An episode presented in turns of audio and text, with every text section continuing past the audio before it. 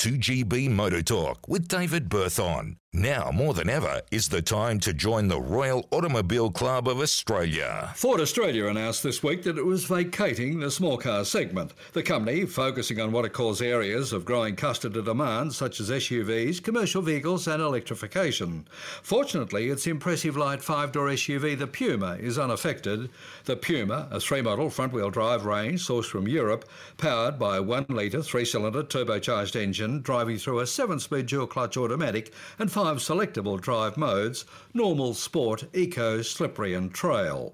I drove the mid range Puma ST line at $36,749 drive away, which gains sports suspension, a very satisfying driver, and one I rate really highly. It's 1 litre three cylinder engine, a gem developed by Ford of Europe, and an 11 time winner of the International Engine of the Year Awards.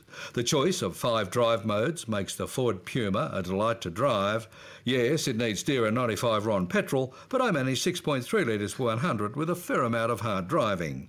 Some cars make motoring a joy, and this is one. Seamless gear changing and wonderful low speed torque, an upright SUV drive position, and good interior room, and overall it's very satisfying. A little dearer to a Kia Stonic, Mazda CX3, or a Hyundai Venue, but well worth the extra. Warranty, 5 years unlimited kilometre. I'm David Berthon.